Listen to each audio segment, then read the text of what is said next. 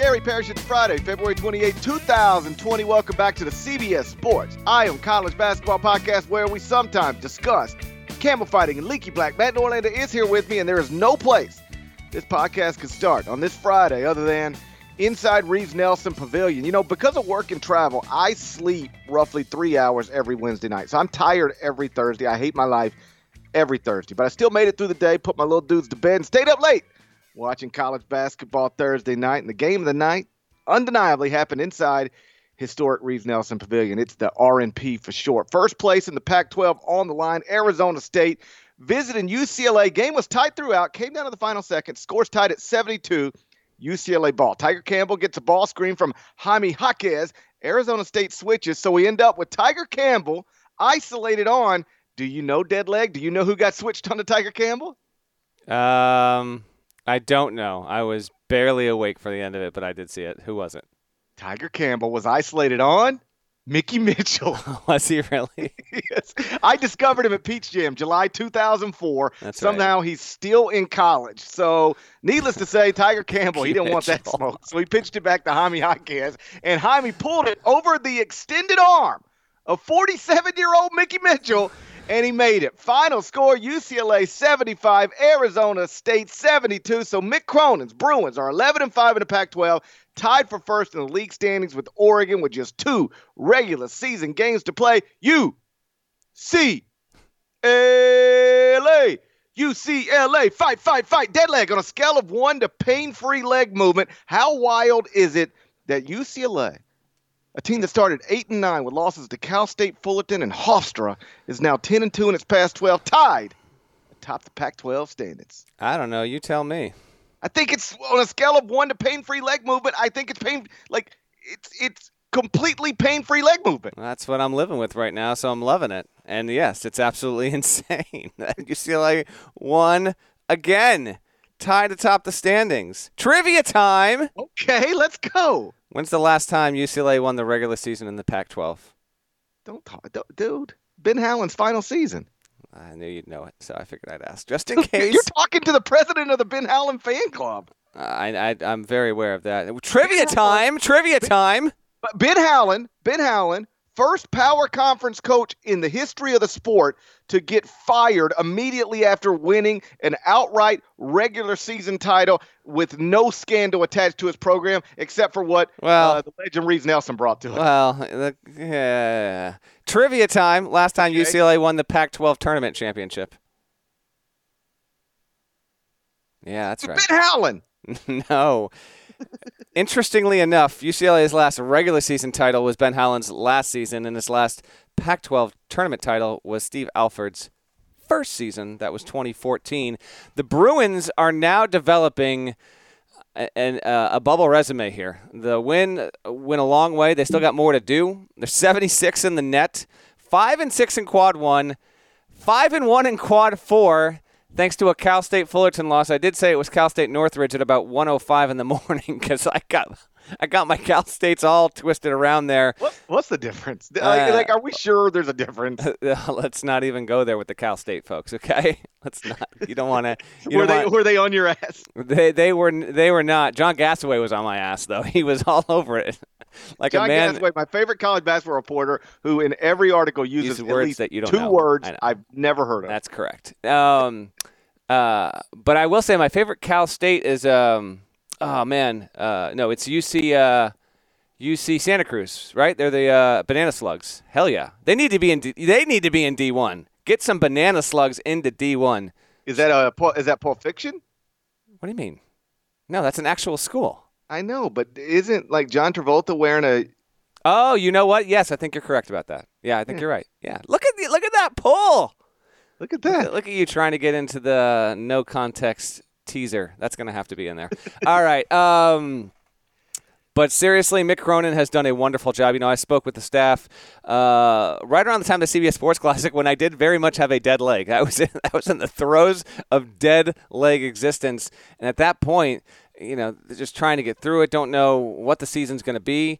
Uh, I remember talking to one of the assistants saying like, "Who's your best player?" And honestly, at the time, you know, he, you know who he told me? Jaime Jaquez. Swear to God. And at the time, like Jaquez was just a developing, he's still a freshman, but was just a developing player, freshman on the roster. And lo and behold, Jaquez gets the big shot there. And now they've won six in a row with three of those games at, on the road. They get Arizona on Saturday. That becomes an intriguing game, not just for UCLA, but Arizona unable to win at USC. It actually looked terrible. Now, didn't have Josh Green, didn't have Max Hazzard because of a personal reason, but now the Wildcats, who aren't quite a lock yet, they've got a, again, we've talked about Arizona a couple times, they got a bizarre resume, but there's a little bit of urgency there with Arizona. And now it's got to go and try and win at UCLA after not getting it done playing a pretty poor game against USC. So UCLA has a good opportunity here. Like a really, if they can get one more, uh, we can do some real evaluation on this team and its and its resume and where it really stands overall, like, you know, first four into Dayton, just on the outside looking in. The loss to Hofstra at home, not great. Lost to Fullerton, obviously terrible. The loss to Northridge, obviously even worse. Who can argue that? And then they've got a, you know, a problematic road loss to Washington State. But in doing so, they they get to the top of the league standings with Oregon. Arizona State is now tied in the loss column. It still needs to get another win. Um, Arizona State, of course, as we mentioned on the previous pod, trying to get its first Pac 12 championship of any kind ever. But credit to Mick Cronin, man. Year one, and they are playing at this stage. I mean, it's, it's a way better scenario than fans would have thought, and it's amazingly so much better than anyone could have expected as recently as a month ago. Dude, it's more than Mick Cronin, I think, expected a month ago. I mean, this was you know, looking like a, a team that just wasn't. It looked like what happens sometimes when you hire a coach who is vastly different than the coach that recruited um, the the the, the, the most significant part of the roster, and it, it's just uh, butting heads, can't connect, and that that's what they were for a while. That's how you end up with uh, the loss to uh, Hofstra and, and, the loss to, to Cal State Fullerton and like you know blowout here, blowout there. When I saw him at the CBS Sports, class, I mean, keep in mind that's a bad North Carolina team. We now know. Yeah. And and you know they lost by double digits to that team, and now you know absolutely uh, rolling. I I was texting with Mick Cronin late last night, and you know he was he was like, listen, I you know I talked to Jay Wright. He said it's uh he said you know the the one of the things I took from him is is, is do don't change do what you do. Make the you know what you've done. I'm paraphrasing here. This these are not exactly mixed words, but basically, you know, like what what you've done has worked. Keep doing what you're doing and make those players change for you. You don't change for them. And he just stood strong and he remained consistent and now the he's getting the results. It really it's turning into one of the best stories in college basketball. And I don't know if it'll end up in the NCAA tournament. You mm. know, the selection committee used to value more heavily the way you close, like it right. was a last 10 games thing. They don't do that anymore. And that might be the thing that actually keeps UCLA out of the NCAA tournament. Because if we were just going to pick, quote unquote, the best uh, teams to fill the at large places in the bracket right now, UCLA would be one of the best. They just don't have one of the best resumes. Yeah, they've been uh, they've been on a tear. It's the, really the best rebounding team in the in in the Pac-12, at least in league play at this point. Uh, number one offensive rebound rate per KenPom, and uh, the number one uh, or the number two steal rate. Uh, so they've been they've been extremely good at crashing the boards and then and then turning you over. It's been it's been impressive. They are still just 84th in adjusted efficiency margin at uh, at KenPom. So they you know in terms of predictive metrics, uh, there is expected to be an, a, a regression to the mean here for UCLA. We'll see if that winds up happening or not. But getting to 11 league wins is outstanding, and I think I think Thursday night was a good night for the Pac 12. Oregon had no issues with Oregon State. UCLA gets into a tie in the loss column with Arizona State, so it ups its chances, and Arizona State is still comfortably in the field, so they're still good. Uh, the only weird bad loss is, and I didn't see a second of this game, but Colorado fell by 14 at Cal, and I don't understand it even remotely. Uh, but that was a bad L. But then USC beating Arizona was a positive result, and then Stanford took care of business uh, at home against Utah. Shouts to to Both Gach. Uh, they won their third straight. Did the Cardinal to get to 19 and nine. They're still obviously fighting to get in. So on the whole, Pac-12, good job in terms of setting yourself up for the best possible uh, you know bubble scenario heading into the weekend. By the way, uh, I was willing to FaceTime you in the creepy darkness of my living room at about 12:50 at night. But from what I understand, you had a random Twitter user who hooked you up with the stream. What was going on there? He's not random. He's uh he's at Seattle Marinerd. He's actually a, he's a Grizzlies fan. So like I uh I, his name's Bruce actually, and he but, but he lives in Washington, and um it, but he's a Grizzlies fan. So I, I he he tweets uh, you know uh, off. I recognized him when I when I saw his tw- his tweet, and he was like. Listen, I'll periscope it for you. So he periscoped the final few minutes of UCLA because it's on this stupid Pac-12 network that you can't, nobody gets. I get like, it. I, I, well, you can't get it if you've got DirecTV. There you go. Like I got a tweet from a guy because we talked about this on the last podcast, and I said, "Listen, like my DirecTV bill is like legit three hundred dollars. I, I I have every and I cannot watch the Pac-12 network. It's insane." And the guy somehow from our conversation, the, the, what he took from it was actually. did you see it? I did uh, because This he guy- tweeted at both of us. I think so. It was just He was like, he was like, GP, it's your job to stay up and watch college basketball. I, I, I, I can't believe you you're just not going to watch the game because it's uh, on late at night. I'm like, dude, how could you listen to what we talked about and reach the conclusion that I was saying the game starts too late? Like I'm up that late every night. What are you talking? Even when I don't want to be. What are you talking? I, I can't watch a game because it's on the stupid Pac-12 network. I like p- people on Twitter are going to be the death of me. Just I can't. I can't. I've been trying to tell you for years that you just can't get, but you can't stop yourself. So so my, my, my guy Bruce in Washington, he uh, he goes, he tweets at me. He's like, I got a periscope of uh, UCLA Arizona State if you want to watch it. So I click on it, and his TV's like really high up on a wall, and he's like sitting clearly down on a couch. So I'm watching it from this weird angle. It's like sitting on the front row at a movie theater where you just have to look straight up. Theater, yes. And we're the. By the way, when you do these periscopes, you can see how many viewers were you. Was it? Did it say one viewer? Was it just you,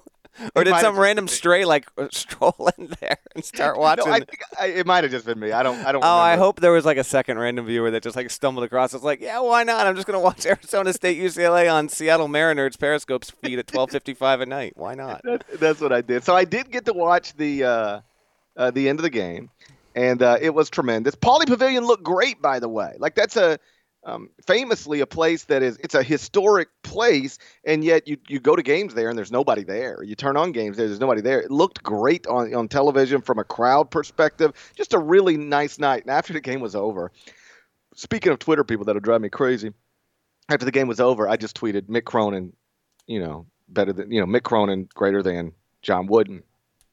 Clearly joking around, right? No, you weren't. Clearly, just I I mean, I'm I could make the argument if you want me to. Uh, clearly, just having fun with it, right? Just having fun with the moment. I can't tell you how many people have tweeted me and are still within minutes ago tweeting me. Come on, GP, uh, uh, are you cr-" like one guy's like, are you high? Coach Wooden won ten national championships. Do you know how much of a nerd you have to be to see somebody tweet Mick Cronin's better than John not. Wooden It's- and actually try to have an argument with them about it? It's just idiocy, man. That's just. Oh, I had a good one. I had a good one. Oh my gosh, this is. Un- I, I it's too far buried in my mentions, but I um. So I linked in my power rankings on Thursday. I embedded my screen grab tweet from February 8th of the selection committee's top 16 reveal, and I basically was saying this was the top 16 19 days ago. All but two of these teams, Kansas and Dayton, have lost a game since then. Here's who's lost what. And so, and I had not like retweeted it, referenced back to that tweet or. So then some random Kentucky fan comes and finds me on Twitter and goes, because Kentucky was not in that top 16. And they go, how big of an idiot do you have to be? Kentucky's a top 10 team, and you don't even have them as a top four seed right now. I'm like, dude, you think I'm in that photo? You think that I'm Dan Gavitt right now? It's like, the, you can't tell that this is a screen grab of a television show from 19 days ago. It was just, uh, you, again, People- you just let them roll off your shoulder. Get, just, get- just, yeah, you got to let it go, GP. people get so aggravated with me when I'm constantly calling people dumb and constantly calling people stupid. But like people really are dumb and stupid. It, it blows my mind, and it's the worst. It is the worst part of social media, the absolute worst. Because in real life, like if you take social media and just eliminate it, in real life, I don't I don't deal with dumb people that often. Like I just they're not a part of my life.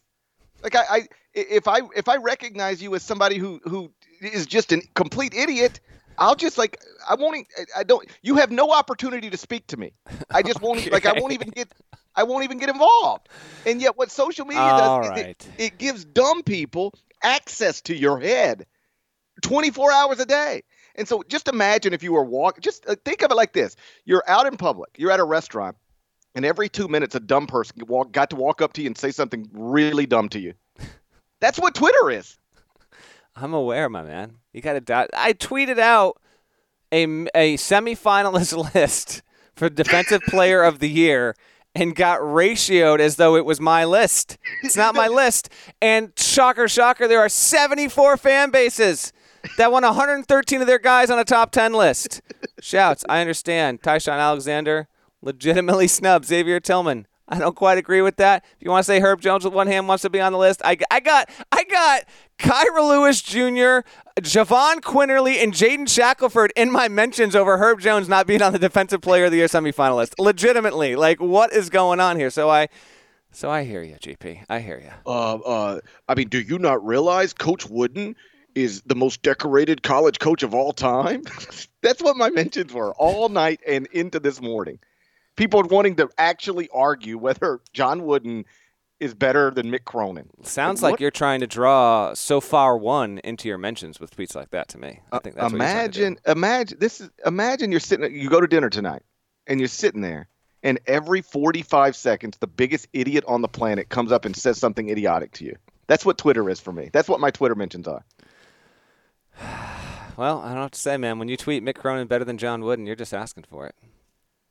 Uh, I'll t- so I tweeted back at one guy. I was like, "Listen, can you give me an example of John Wooden ever winning a game? Uh, to to to, to uh, uh, move to first place in the Pac-12 on a three-pointer? Did John Wooden ever do that? No. Nope. Nope. Hey, nope. Was, I, so, did you see? so, so you sure you want to engage? You sure you want to engage in this Mick Cronin John Wooden debate? Because I already explained to you, Mick Cronin just won a game on a three-pointer. John Wooden never did that. Did you see? People, people always want to talk about what John Wooden did. Oh, he won two national championships. Yeah, okay. Let's talk about what John Wooden didn't do. Did he win a game on a three pointer ever? And did he do it scheming against Mickey Mitchell? No, no. I mean, Jesus Christ, Mick Cronin is like trying to figure out how to win a game. Imagine, imagine what John Wooden would have. Imagine John Wooden, I February game, looks up, and you got Mickey Mitchell on the other side. You got to try to score on Mickey Mitchell to win the game? Never what? Ha- never had to do it. John Wooden never had to do that, even though Mickey Mitchell was playing basketball when John Wooden was coaching. A lot of people don't realize that Mickey Mitchell's freshman season was, uh, I think, the first year of Tony Hinkle's coaching career. What most people don't realize is that Bobby Hurley, before coaching Mickey Mitchell, actually played against Mickey Mitchell. By the way, I so we we got to move on, but I have to mention this because I think I think you saw it. But I did like some guy. some I tweeted that San Diego State was undefeated, and I in a deadpan manner, and some guy goes, "Yo, I I." Yo, man, like I'm seeing it on this ESPN. Like they lost, dude, and I got like three people sending screenshots to me of the of the AP story, and I was like, "Listen, I don't know what to tell you." San Diego State is still undefeated. I, I, I can't help you if you think that they've lost a game or whatever. And so then you got the people in the you got like you got like eight people who listen to the pod and the mentions, and you got like three other people that come in hard. Like they coming in hard with this. One of the, one of the one guy, Kansas fan, bless your heart, man. I hope you find this podcast. And um, he goes, "This dude has fifty three thousand followers and is verified to cover college basketball." And it's a gif of a guy going trash. oh, it's just beautiful. So yes, we have had some fun on the tweet machine this week. It's we, weird that people have stopped since last weekend talking about San Diego State's undefeated season. Because like it, it they still are probably on selection sunday going to have a zero in the loss column. And folks we i feel like we're the only ones still talking about we it. are like, and uh, tracking to a one seed no doubt about it. I'm impressed and i think that they can get that perfect regular season once they beat nevada on the road on saturday. It's a tough one but i think they can get it done. I think they get it done and even if they don't they will. That's, that's right. You're damn right Maryland won its last game on a buzzer beater, just like UCLA. It happened Wednesday night. We're going to get into that next. But first, check this out. My name is Connor Tapp, and I'm here with Trey Scott, my co host on the College Football Daily, a podcast from 24 7 Sports dedicated to catching you up on and breaking down the day's college football news. Every Monday through Friday, from here to eternity, we are adding depth and context to the biggest headlines in college football. But we're also diving deep into topics like the Iowa Hawkeyes' secret sauce for developing NFL linemen and what the era of big money conference TV networks means for schools like Boise State. So if you share our point of view that college football has no offseason, subscribe to the College Football Daily now on Apple Podcasts, Spotify, or wherever you listen to your podcast.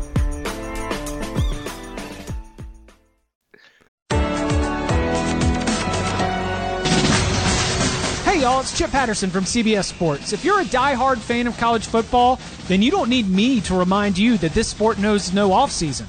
And let's be honest, if you're a die-hard fan of college football, I kind of expect you to already be subscribed to the Cover 3 podcast. But don't worry if you missed out on the lock fights, late night instant reactions, and emergency podcasts in 2019, there's still room for you to join us. Results on the field in the fall are the product of pieces that were set in place in the winter, so don't miss out on the moves, news, and headlines that will determine the 2020 National Championship. Download and subscribe the Cover 3 podcast on Apple, Spotify, and anywhere podcasts are found. So Maryland won its last game on a buzzer beater just like UCLA. Terrapins trailed by as many as 17 points in the first half. Just looked like it was going to be one of them nights, but they rallied. They they're down eight, 203 left. They cut it to two with 18 seconds left. Then after Minnesota missed the front end of a one and one, at the other end, Daryl Morsell buried a three in the final seconds for the win. Final score. Uh, Maryland 74, Minnesota 73 inside Jan Gangelhoff Arena. So now Maryland is 23 and 5 overall, 13 and 4 in the Big Ten. Two game lead over three teams. They're going to win outright Big Ten championship, Norlander. Uh, they are probably going to do it and stand alone if they can get it done this weekend. We'll obviously preview that. I'll be at that game. Um, we got some. They stuff. won. It, they won inside Jan Gangelhoff Arena. I'm gonna. I'm just gonna cruise on past that. No one knows. know Jan That's a fake player. No one knows who that is. No one. No one knows who that is. I don't know how long it took you to find that name. I don't even know what to do with that information. By the way, this is a terrible beat if you had Minnesota because they were favored, I think, by one, and they lose at the buzzer, practically at the buzzer by three. I know Minnesota, like Oturu got fouled and didn't call it at the end. It's it's brutal, but um, good on Maryland. But here's the deal. Okay, I got a few things with the Terps. One, they have come back from 15 plus down four times uh, to teams in the league this season. It was Minnesota, Michigan State, Northwestern, Illinois. I think they trailed by like eight with a minute 20 to go against Indiana and still won that game. Maryland is a 23 and 5 team that could easily be about 20 and 8 and nowhere near the two line, but that's not where we're at. They continue to uh, to rack up the wins and all the losses, as we said before, are good. At Penn State, at Seton Hall, at Iowa, at Wisconsin. We'll get to Bucky in just a minute here. That loss looks better by the day, and then at Ohio State, which they which preceded this uh, Minnesota win. But but but forget all that. Mark Turgeon, after the game, after one of the most unlikely wins of his entire career, chooses that moment to bitch about the tip time. To bitch about the tip time as if this was something only afflicting his program and it just started this year. This has been a thing in college basketball for more than 25 years, 9 o'clock tip times, okay? And it was 8 o'clock local, but 9 o'clock body time for his t- intensive purposes. Now, I don't know who got to him, but someone got to him quicker. He realized what he did because someone tweeted at me a video afterward, and it was within minutes where he maybe he realized it was on the Big Ten Network. Maybe someone told him, "Hey, uh, Mark, yeah, you make more than 2.5 million, and a lot of that's because of games like this and the Big Ten Network and all this, all the TV money that goes into it helps pay for your salary." So he apologized, and then because he wanted to be back in his driveway by 4:30. and then, well, that didn't even happen because they had issues with the. Did you see that? They had issues with the plane. They were they they were there until like late after late morning, early afternoon on Thursday. I don't understand why more school. I mean, I do understand it's it's because of quote school, right? Classes. Yeah. But more and more NBA teams are staying the night rather than flying overnight now because there's just studies that show it's just better for you. It's better for your body. Like it, it doesn't really like the argument would be we got to get back and get our kids in classes. Well, if they don't, if they really don't get home till 4:30 in the morning, what good is going to class the next morning? Like what what are you what are you doing? Well, it's And not even maybe the next morning. They might have a two o'clock class or something. So it's like if we can get back, and then you can somehow, if you can, uh, just hypothetically, GP, you can get in your bed by just call it five thirty, which isn't great. I mean, you sleep on the plane, you get plane sleep. That's not tremendously effective, obviously, and then you can squeak off four four and a half hours, and then you can be in class because again. They're you know they're not going to make special exceptions even more so than normal I guess for these for these players. That's why but I, I, I definitely hear what you're saying. And they do have like especially at a school like Maryland where you have the infrastructure to support all this from tutors to to getting stuff done. I I hear you um I you know sometimes it might be as something as seemingly little but when you add it up it, it isn't. Where if we're going to do this and we do it 10 nights a year as opposed to two like the hotel costs they add up and so we don't want to take that on like i think some of that is why I, I guess I'd argue this that um, in in Turge's first off, when Turge says, you know, we we tipped a game at Minnesota nine o'clock Eastern, makes no sense. Well, it does make sense for the exact reasons you said. It- It makes sense for the Big Ten network. Like Big Ten schools, I think last year got a check, media rights check for fifty five million dollars each.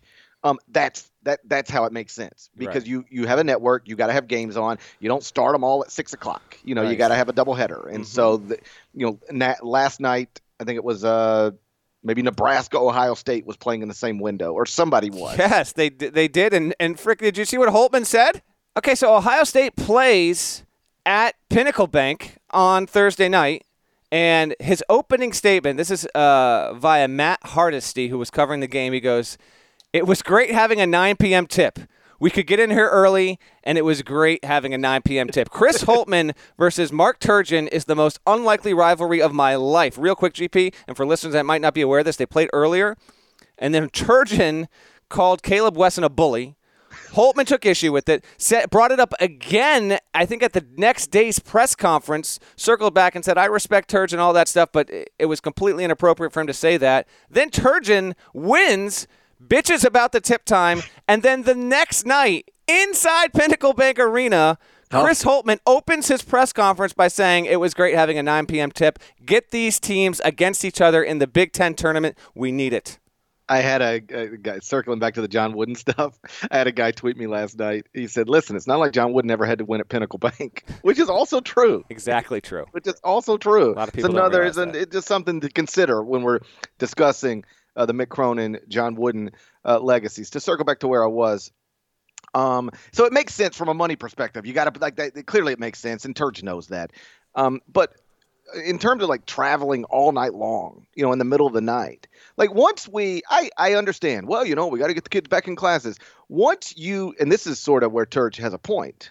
Um, once you decide that we're going to tip off games late at night, and school can be secondary, and that conferences are going to um, be realigned with no regard for geography. So you might really, you know, I, I know Maryland uh, was playing at Minnesota, but it could have been at Nebraska. It could have been anywhere. You know, like the geography doesn't matter anymore to these leagues. Like once we're scrapping all of that stuff at the expense of actual student athletes and classwork, then like let's just stop pretending that the classes matter. Like just you know what? Go back to the hotel after the game in Minneapolis, get a decent night's sleep, wake up, we'll fly home, and if you can get to class, great. And if you can't, who cares? We got fifty five million dollars coming from the Big Ten uh, media rights deal. Yeah, I hear what you're saying, but those on the ground level working, you know, with the schools and universities are just not going to ever admit to that. But I hear what I don't disagree with you, but it, they're never gonna. it's it's part of the basis of like the you know the amateurism model and the student athlete model. But I I, I don't disagree. But It's a, it's a point I used to make all the time when they do the 24 hours of basketball. Like, stop telling me you care about academics when you're tipping off a game at 3 a.m. Right. Shouts to Hawaii. I know. Yeah, I hear you. I hear you. But um, some of what Turgeon was saying was not incorrect. I, I get where the frustration is. But even Jeff Boals, who's now the coach at Ohio and was an assistant for a long time under Thad Matta, he he had mentioned to me. He said the year that we went 32 and three, it was the year that they lost to Kentucky in the tournament. I was actually I was covering uh, that regional for CBS. And it was when Sullinger actually uh, after they lost, he said he was coming back to school next season. He actually did. Uh, Boals said that they had 19 or 20 of their 35 games or whatever that season were all 9 p.m. local tips or later. So it was it just like no one outside of the teams living it notice or even care about that stuff. Can it have an impact? Yes, but the point is, this has been happening forever. And uh, oh, by the way, it gets worse, if you will, next month, and we're on the, the doorstep of March here, when the NCAA tournament, because of a function of how the TV windows work, you will have on those Thursday and Friday nights, back to back weekends, games tipping close to or after 10 o'clock uh, p.m. Eastern. So, I mean, this is March is when it really ticks up a, a bit here. And yeah, I just more than anything, I just found it bizarre that Turgeon chose to take that moment after a crazy win to kill Minnesota's at large hopes and say, yeah, uh, 9 p.m. tip, love it. And I was just kind of it was it, it was a bit weird, and uh, he of course immediately walked it back. It just shows you how wound tight some of these uh, coaches are. You know, like oh, yeah. he really just had an amazing moment. Like you, that shot probably ensures that you're going to be outright Big Ten champs It'll be the first outright Big Ten regular season title for Maryland or, or conference title of you know ACC Big Ten doesn't matter since 2002. Like it's an incredible moment, and you're just pissed off because you because your game started at nine o'clock Eastern. Like it, it was it was it, it was funny. Like it was funny to me. It, like was, it was to me. It was it was to me too. to have of all the things to be at on the, on the you know in your head at that moment, being angry that you started at 9 p.m. Eastern is, is hilarious, but whatever. He walked it back, and he walked it back. We should say walked it back with a smile. Seemed to be laughing at himself a little bit, and I thought he I thought he handled it yeah, well. I thought that's fine. In, yeah. in, the moment, it was weird. After that, he that he uh, walked it back shortly thereafter. Fine with me. Yeah. Um, yeah, and but then the irony is like he wants to be in his driveway by 4:30, which wasn't going to happen no matter what. It was way too late. That wasn't happening. And then they can't even get to get out of Minneapolis for for like another well, 12, 14 well, here's, hours. Here's the other thing. Okay, you tip even, even if you tip it off at seven Eastern, so what? You're still not back in your driveway till two thirty. I know. Uh, well, yeah. I mean, there is a difference between two thirty and four thirty. Although you may you may know better than anyone, but th- that's pulling in at four thirty. That's that's some rough stuff there. You ever like just just drag your ass in the house at 4:45 in the morning? That's that's just it's a terrible spot to be in.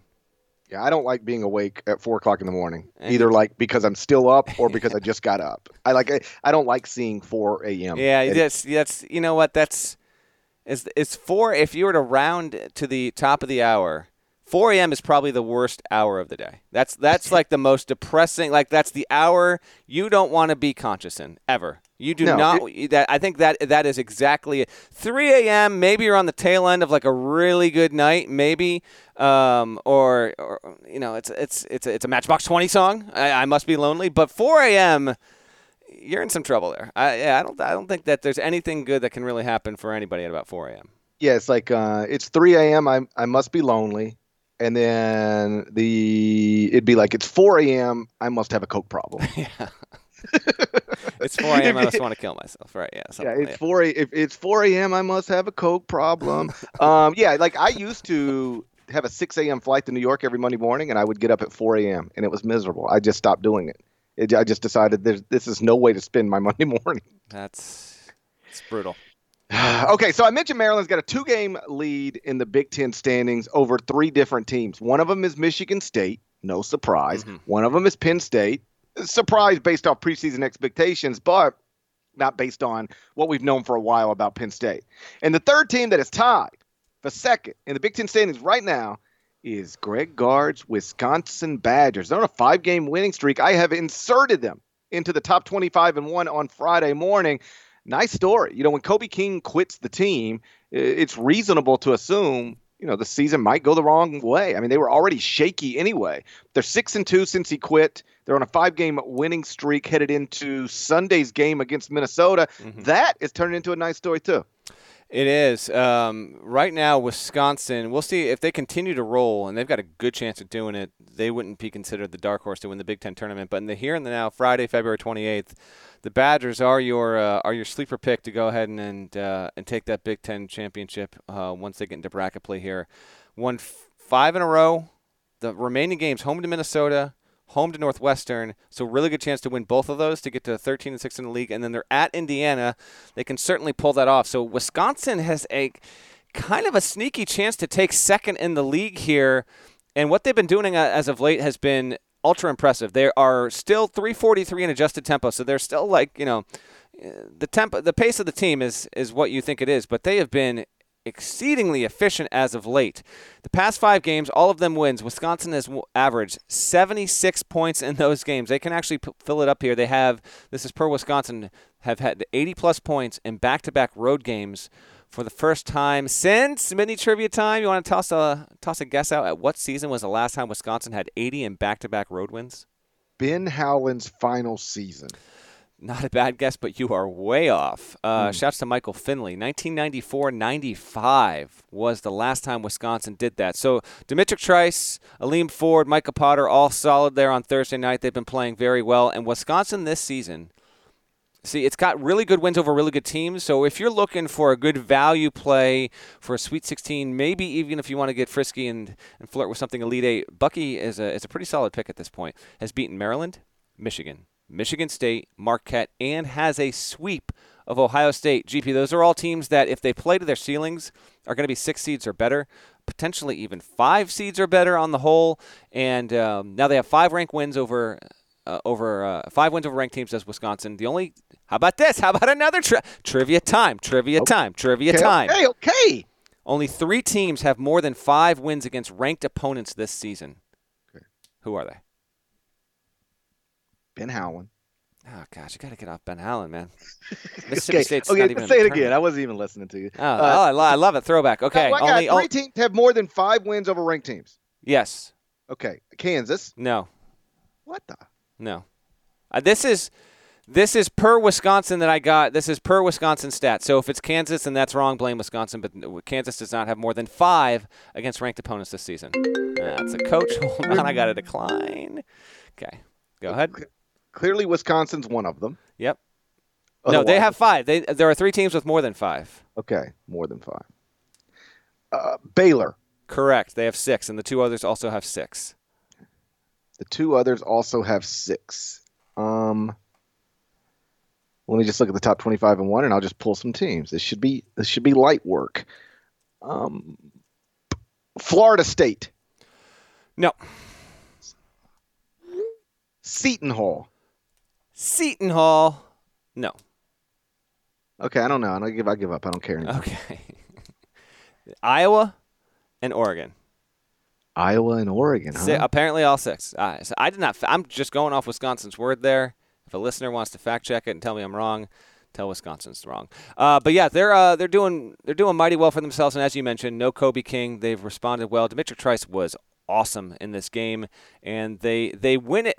See, the reason why it was impressive was they win against a good opponent. Trice had 28 was uh, overall was five of six from three point land and shot ten of sixteen from the field. He was fantastic. But Michigan, per, per Torvik, Michigan had been playing as the second best team in the month of February, only behind Kansas. You go into the building, you knock them off. Right when I put Michigan into my damn power rankings, they uh, Wisconsin goes and does the damn thing. So credit to Bucky. They are really playing extremely well as of late. Obviously, comfortably in the NCAA tournament at this point, and are tracking uh, to potentially a 21 win regular season if they win the last three entering into the Big Ten tournament. And as I said at the top, they do have a chance here if they can if they can make things happen. And Maryland beats Michigan State on Saturday, Wisconsin could actually angle and wind up being the two seed in the Big Ten tournament when it starts. That'd be uh, that'd be quite the turn compared to where this school was five weeks ago. Yeah, and like Michigan, the record's a little misleading because they entered last night's game, Thursday night's game, 13 and 4 with Isaiah Livers in the lineup, just five and five without him. And so that was a really good team playing really well. And it speaks to um, you know what, the way that Wisconsin teams come together in the absence of Kobe King that they were able to go into that building and get that win. That's not an easy place to win when Michigan is operating with its uh, you know with Isaiah Livers in the in the yeah. in the lineup. Yeah, and a, just a quick thought on Michigan. Um, 18 and 10, 9 and 8 in the league. It is uh, no no Livers has has definitely made uh, an impact in some of these games. There's no doubt about it. And some of this has crossover, but um, the win against Gonzaga is good. The win against Creighton earlier in the year is good. But Michigan is it's it's tacking up a lot of its losses against a, a lot of really good teams, and a lot of its wins have come against teams that you know project outside of the top you know 30 35 of KenPom. So I, I still think Michigan's it's a solid team. Don't get me wrong, but I, in light of the loss and the way it came, I. I, I don't know what I quite make of them um, overall. They got a game on CBS on Sunday at Ohio State, which will uh, which will be big for just Big Ten seedings and, and all that stuff. And if they can get another quality quad one level high quad one win, uh, that would go a long way because Michigan's staring right now at two of its final three. Ohio State and Maryland both on the road, and then they got they got Pinnacle Bank in between that on Thursday, March fifth. So it's just it's it's it's it's not an it's not an enviable situation for Michigan right now. Just answer one question for me. Did John Wooden ever win inside Pinnacle Bank? Yes or no? I can answer that easily for you. The answer is no. And so when when you take that into consideration, you know I don't even think Seth Davis included that in his extremely impressive and long biography of Wooden. But I don't I don't know if you're going to find the words Pinnacle Bank Arena in that book, GP. Oh yeah, let's. Uh, let, hey, all right, when we're talking about John Wooden, are we just going to ignore Sam Gilbert and the fact that he didn't win inside Pinnacle Bank? We won't. Not on this podcast. That's Not our on promise. this podcast. Nope. Not on this one. Should we get to the final four and one? Let's get to the final four and one, and the records are. Update me. Yeah, I got to update you because I stopped keeping track. I know you've this. stopped. Keep, you mentioned this every week. So I had a good week last week. You did not. I am 42, 37, and one on the season. You are 35, 44, and one. What is your first game? Hold on. Repeat my record. Thirty-five. What? Okay, 35, 44, and one. Seven. Uh, I'm seven games back in the win column. Yes, that would be correct. Also, I- seven games back in the loss column. I need Kobe King to quit my team so I'll get better. Yeah, that's what it. I think you just hit the nail on the head. That's exactly what you need. I need Kobe King to quit my team. That's going to be the key to me turning this thing around. All right, first game, game number one, Saturday, noon Eastern, number 16 Penn State at number 18 Iowa inside Here we go. Adam Woodbury Arena. All right. That's all right. Okay. What's You know the- what? When I when I when I thought uh, Iowa, I, I usually something just pops in my head, and then I was going, okay, Penn State at Iowa. What what what pops into my head? And nothing, nothing popped into my head about Iowa. And then the and then after I realized nothing's popping in my head, I said, didn't they have a dude who used to poke everybody in the eye? and that's Adam Woodbury. It Remember when is, but I definitely thought you were going like when you say Iowa, I I think Luke Recker. So Luke Recker Court, maybe we'll go with Luke Recker Court. Adam Woodbury. Do you remember when he used to poke everybody in the eye? I do, I do, yeah, but I can't. Yeah, I can't believe it. That came, that came went so fast. Yes, Th- like happened like five he, times. He poked three players in the eye. and you're gonna name a damn arena after him. Yes, he he he he poked three different players in the eyeball in a two week span. What we've Can you- learned here is Trivia that time! no, hold on. What we've learned here, in light of Brandon Davies and Luke Recker, you like to name arenas after dudes that like to poke. That's what I've learned. Ooh, dead leg the biter. Can you name one player that Adam Woodbury poked in the eye? He poked three. Uh, this, My dude was just not a trivia people time that I. Like everybody was killing. Grayson Allen. This dude was poking people's pupils. Oh man, I can't. I can't recall. uh, One's a Wisconsin player. I know that. Two are Wisconsin. Two players. of them are. Um. Oh, did uh, you know I can. I want to say Josh Gasser, but that's not it. Um. He's got Josh Gasser energy. I don't know. Give it to me. He he poked Nigel Hayes in the eye. That I he don't poked remember. he poked Frank Kaminsky in the eye. That I don't remember either. Okay. and he also post, poked Melo Trimble in the eye. Melo Trimble, I do remember. Yes. How about that? What's the line on this game? Iowa uh, minus three, according to KenPom. You can watch it on the Big Ten Network. Um, what time's the tip? It's noon Eastern. I know, so I'm just wondering if we're gonna get Penn State winning and Pat Chambers having a problem with the tip. Um, Pat Chambers is like, I'm not going to be back in my bed until 4 p.m. uh, it's been a big week for I'm not gonna complaining about this. Driveway till 4:30 not, Central. exactly. Uh, Will Wade had a whole deal too, but we don't need to go down that road. But we've, it's been a, it's been quite the week for coaches complaining about scheduling. Um, I'll take Iowa in this spot, and uh, I like them. Yeah, you said three. Yeah, I like that easily. Yeah, I can't. Yeah, I can't pick against Iowa inside Adam Woodbury Arena. That that well, seems crazy. You to me. actually, it's not crazy, but in this spot, I understand why you wouldn't. Okay. Iowa minus three is also my pick. Saturday, 2:30 Eastern, number 13 Seton Hall at Marquette inside Travis Diener Forum. Love it. Marquette minus three. You can watch it on Fox. Definitely love it. Um, Marquette minus three. Hmm. This is so. This would be Marcus Howard Senior Day. You got Howard versus Powell. This is a wonderful game. Um, Seton Hall's Seton Hall's got a tricky spot here coming up too because they got this, and then they got to play the two teams behind them in the Big East standings, Nova and Creighton. So the Big East actually has some some good amount of drama going on there. Um, this one's tough, GP. I would say. By the way, this is Vanderblue Court, just so we're so we're clear. It could Vanderblue be, it, Court inside Travis. It could be. It could be. No, it could be nothing but Vanderblue Court. Um, I I'm gonna. I'll say Howard has a really nice senior day. Goes for 31. Seton Hall wins by six. So you're taking Seton Hall plus the points. No, sorry. What? What are you doing, man? Like, seriously, what? What are you? I don't even understand what you're doing. Uh, did I, did I really say Seton Hall wins by six? That's exactly I said that? what you said. No, I meant Marquette wins by six. I swear. So yeah, no, they're Marquette's going to win on Howard Senior Day. They're going to have a good. It'll be a good game, but they're going to have a little bit of comfort down the stretch. Yeah, I can't pick against Marquette inside Travis Diener Forum on Marcus Howard's uh, Senior Day. So yeah, I'll take Marquette minus the three as well. Uh, Saturday, 3:45 p.m. Eastern. Number 15 Auburn at number eight Kentucky inside Randolph Morris Arena. You can watch it on CBS. It's America's most watched network. It's the network of stars. Kentucky minus five. Ha- all right, this I give Kentucky fans permission just flood your mentions. There are so many good options, and you pick. First of all, we already did this. Okay, this is this is already named. All right, like two uh, two two weeks ago. Who do we name it after? Randolph Morris. Randolph Morris. Yes. Randolph Morris. Randolph Morris Arena. Can't be. No. He he he faxed. He sent a fax to Tubby Smith to tell him he was entering the NBA draft.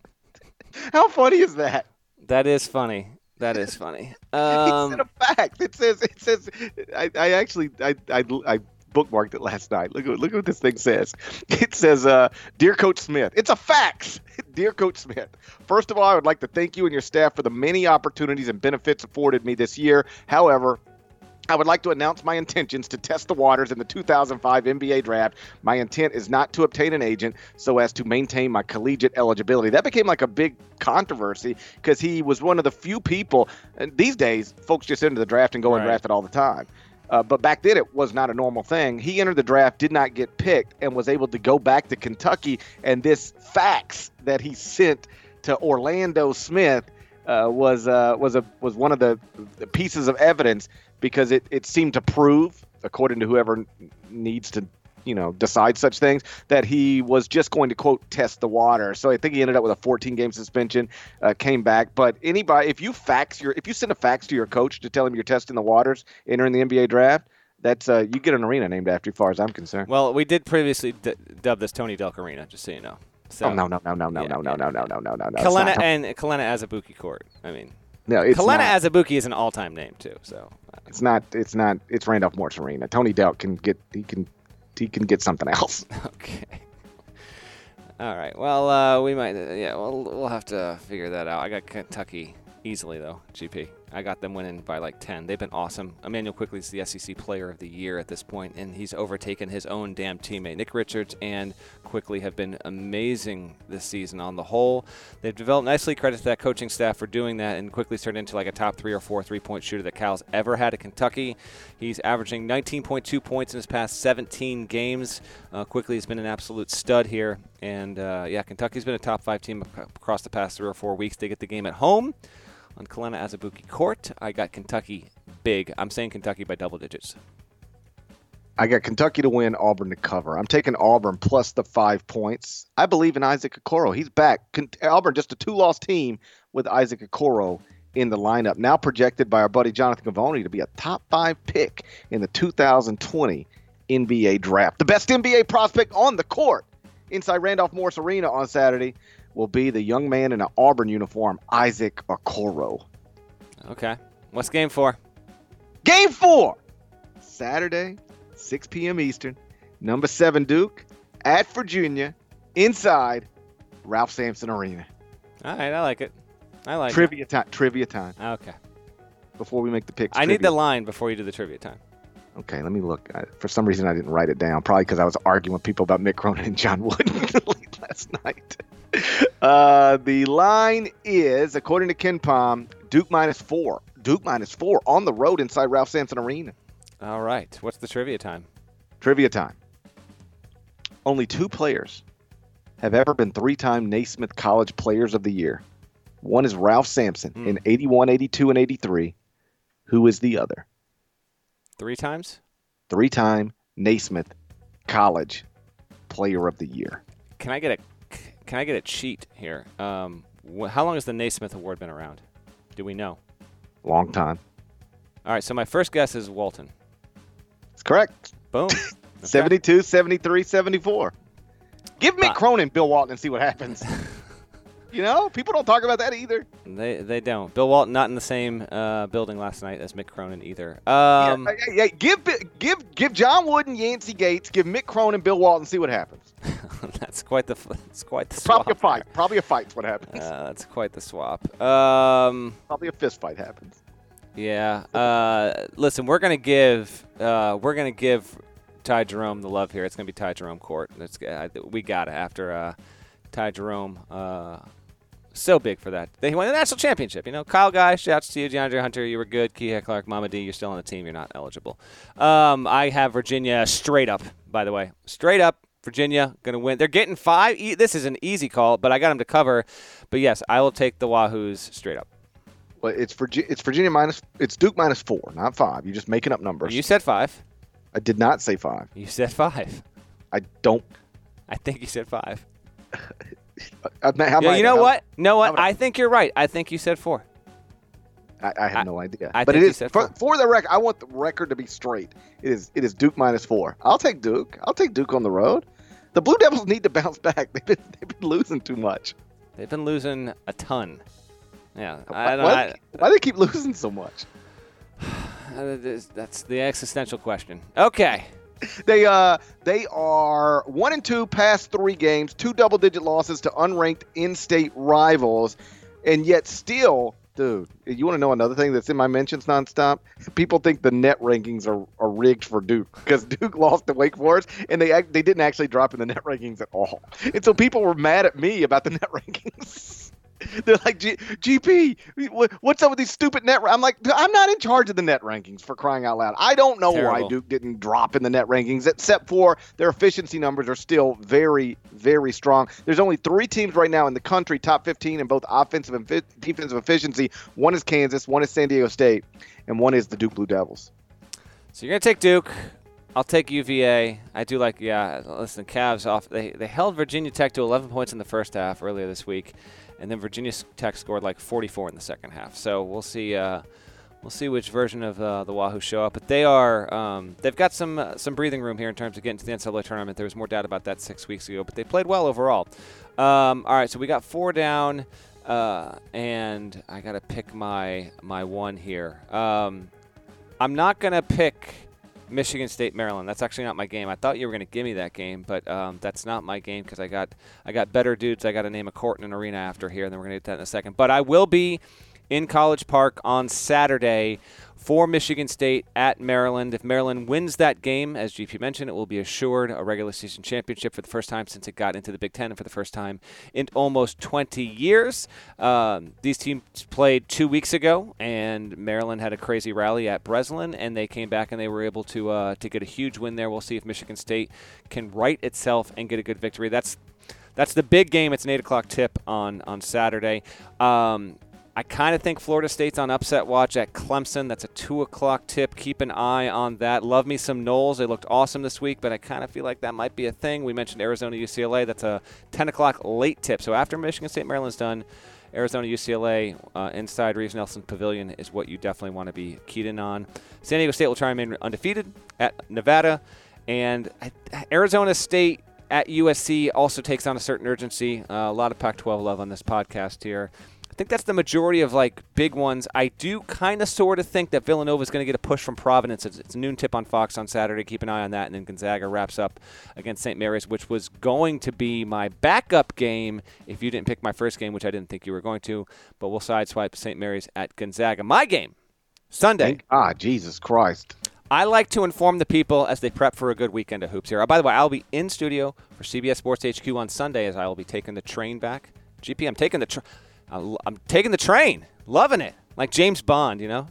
You know, I've never like all you guys always take trains like to DC and Philly and wherever. I've never done that. The only train I've ever taken is a Memphis to New Orleans train, and it took 40 hours. Definitely did not take 40 hours. Probably four. Felt yeah, like- that seems. What, Oh why- no, it was like legit eight. Wow, that's You you can drive to New Orleans quicker than you can get there by train. At least when I did it. and you did it when? Oh God, it was when my wife and I were still dating, so 20 years ago. All right, 20 years since you've been on a train, It's been 20 years since I've been on a train. but you didn't take a train like when you went to Europe. No, we flew everywhere. Ah, man, the trains in Europe. That's that's really when you feel like you're in a Bourne movie, though. Like you're searching around, you're seeing who's the undercover agent on this thing. Is that just me? Okay, sounds good. Yeah, it sounds like that's just you. Yeah, well, you know, it is what it is. Um, all right, so yeah, I will be taking the train back Sunday morning up to Stamford, Connecticut, and I'll be in studio uh, for pregame, halftime, and postgame and analysis of the both CBS games. Xavier Georgetown's at two, and then Michigan, Ohio State's at four. So keep it locked in there. Um, but the most watch now.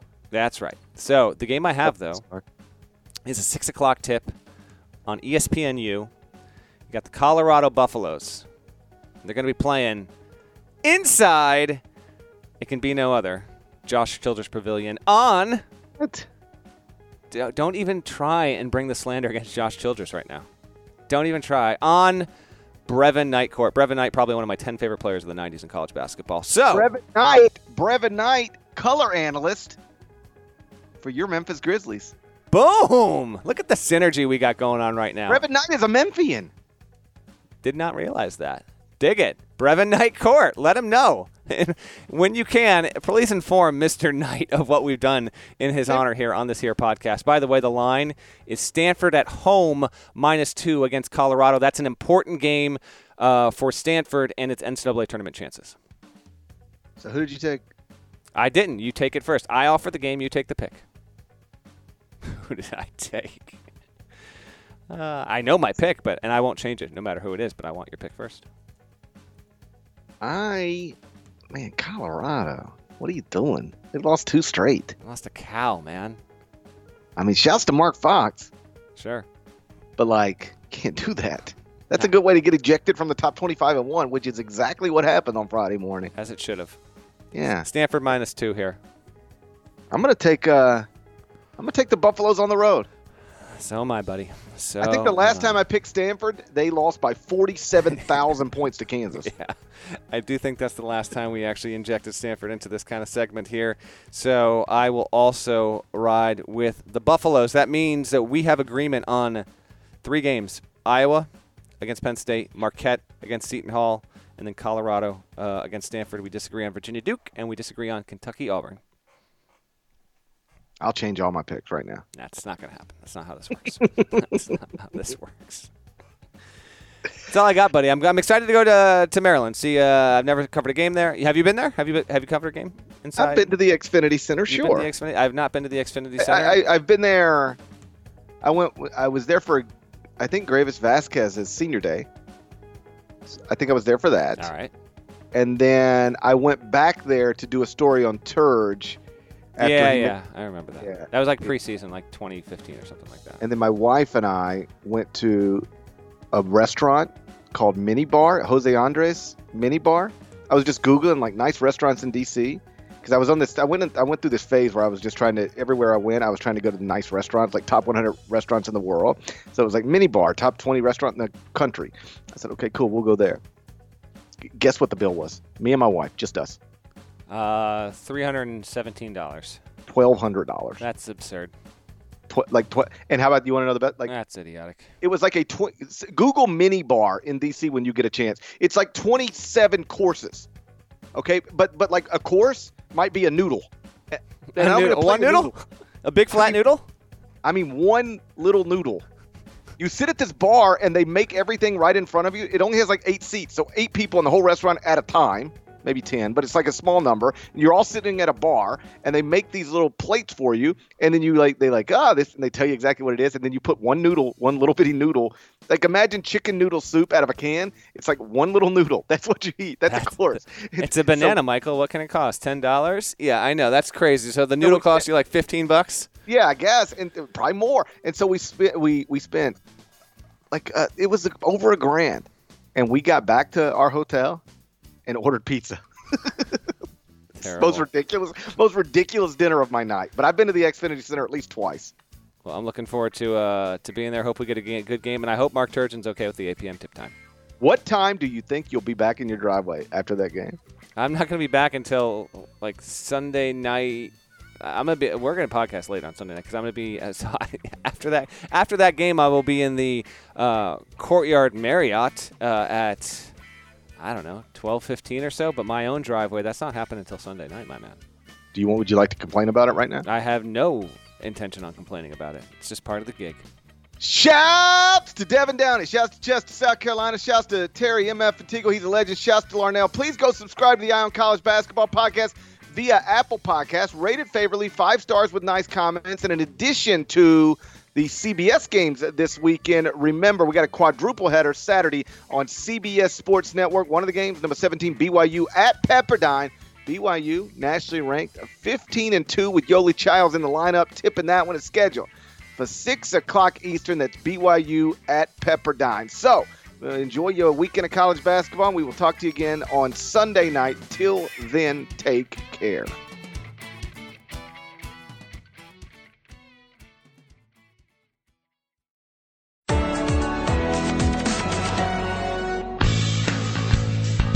The world of golf is on hiatus, but thankfully for you, the First Cut podcast crew is not. Join Mark Immelman, Kyle Porter, Greg DuCharme, and myself, Rick Gehman, as we keep you informed and entertained through this unprecedented time. No tournament, no problem.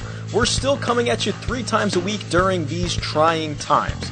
Tune in as we bring you weekly news, re-watches, interviews, and trivia. What are you waiting for? Come join our group and let's talk golf. Download and subscribe on Apple Podcasts, Spotify, Stitcher, and anywhere else podcasts are found.